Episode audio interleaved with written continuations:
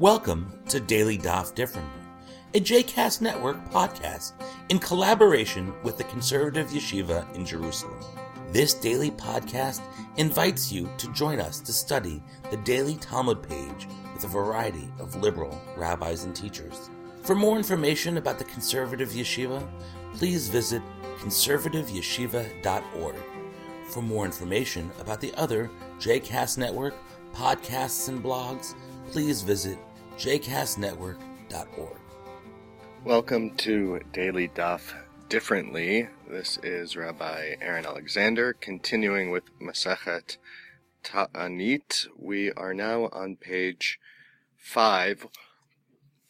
One of the challenges uh, with the beginning of Masechet Ta'anit is that it's amidst the in-depth conversations about when to mention rain, when to ask for rain, there are gems that are so striking they are hard to ignore. And so I'm, as I'm learning the dapim over again, I'm always caught between that tension of going through the shakla v'tarya of the liturgy and what the liturgy ought to be and when we ought to say certain particular pieces of liturgy and some of the wisdom that's uh, apparent in the text with messages that I think sometimes are hidden and sometimes uh, are quite explicit. So I think I'm going to go with the latter once again today, and I, I may do this uh, for the rest of the dapim I cover, for which I apologize. It is certainly worth looking fully at the dapim. But now I'm on Masechet, uh, I'm in Masechet Ta'anit,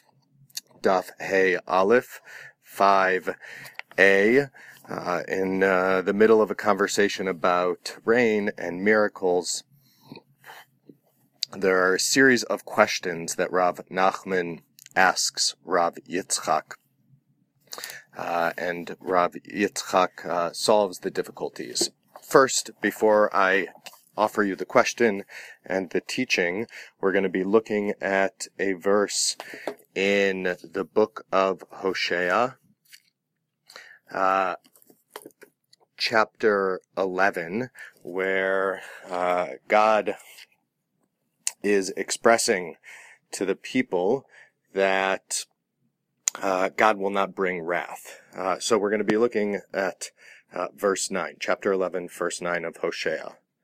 Lo e'eseh haron api Lo ashuv l'shachet Ephraim, ki el anochi velo ish, bekirbecha kadosh velo avo be'ir. I will not act on my wrath, will not turn to destroy Ephraim, for I am God, not man, the Holy One in your midst. I will not come in fury. So the translation uh, is based on the way similar words and phrases are translated in other places in Tanakh, or uh, but the translation I just read you from J- JPS's is certainly not a literal translation. Uh, for I am God, not man. Yes, but kirbecha kadosh velo avo be'ir. Uh, for in your midst there is kadosh, holiness, which the translation claims is God, God self which may or may not be true, velo avo be'ir, and I will not come in the city, the translation I read you, in fury, of course, to destroy it, and that makes perfect sense according to context. Here's the question that Rav Nachman asks Rav Yitzchak. Va'amar le Rav Nachman le Yitzchak. We are towards the bottom of the Amud. My dichtiv bekirbecha kadosh velo avo be'ir. What? Uh, can you help me? He says, make sense of a verse that claims uh, there is holiness in your midst, but I will not come in the city. Which is to say, how can those two seeming opposites be true? Mishum de bekirbecha kadosh lo avo be'ir. Uh, uh, is it? Is it?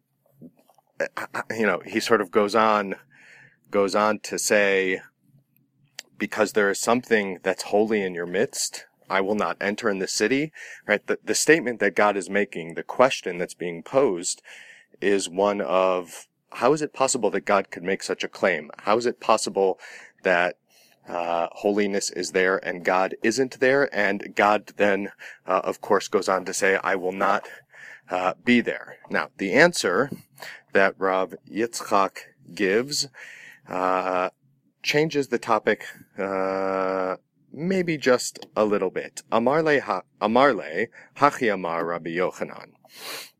Uh, so this is the, the teaching he offers. Amar HaKadosh Baruch Hu lo avo Yerushalayim shel mala ad avo Yerushalayim shel mata. It's as if God is saying, I will not enter the Jerusalem of above, the heavenly Jerusalem, until I enter the Jerusalem below, the earthly Jerusalem.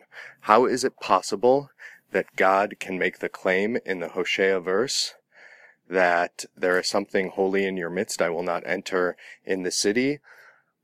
The way in which this verse is understood now is when there is something holy in your midst, then I will enter my city. I will enter the heavenly Jerusalem. First and foremost, righteousness, justice, ma'asim tovim, good deeds, they need to happen on earth. And only when they happen on earth, uh, in the place that you live with the people with whom you reside, can there be a place, uh, a Jerusalem above filled with God.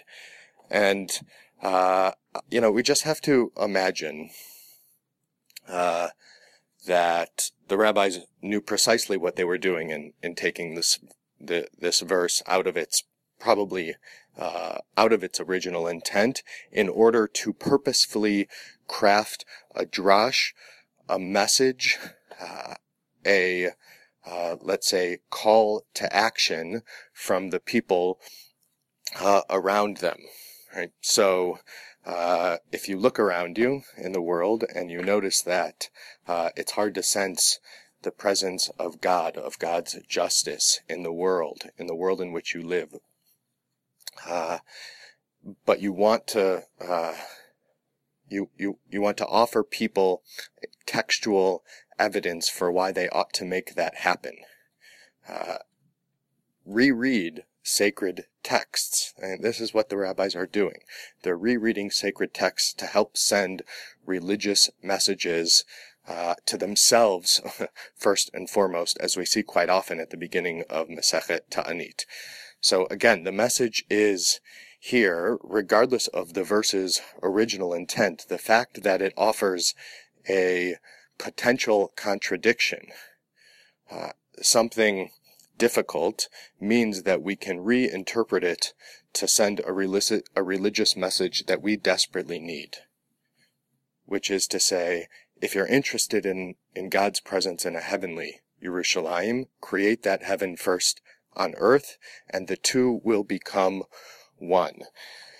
The rabbis uh, go on, the later rabbis, go on to even uh, to, to ask, what is this place, Yerushalayim Lamala? Umi Ika Yerushalayim Lamala, is there such a thing? In, yes, there is such a thing, based on uh, Psalm 122, verse 3, Yerushalayim Habanuya Ke'ir Shechubra La familiar from our liturgy. Uh, the Jerusalem that is built up will be like the city it is joined together with, which the rabbis here understand to mean there are two Jerusalem's an upper and a lower, uh, joined together. And when one is built up, the other is built up. The way I understand it is both in the context of Jerusalem, but also in the context of any city.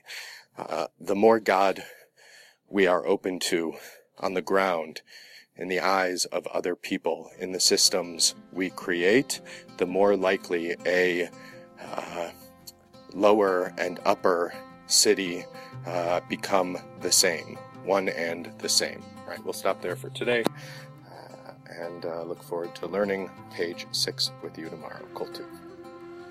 I hope you've enjoyed today's episode of Daily Daf Differently and that you'll join us again tomorrow for a new page.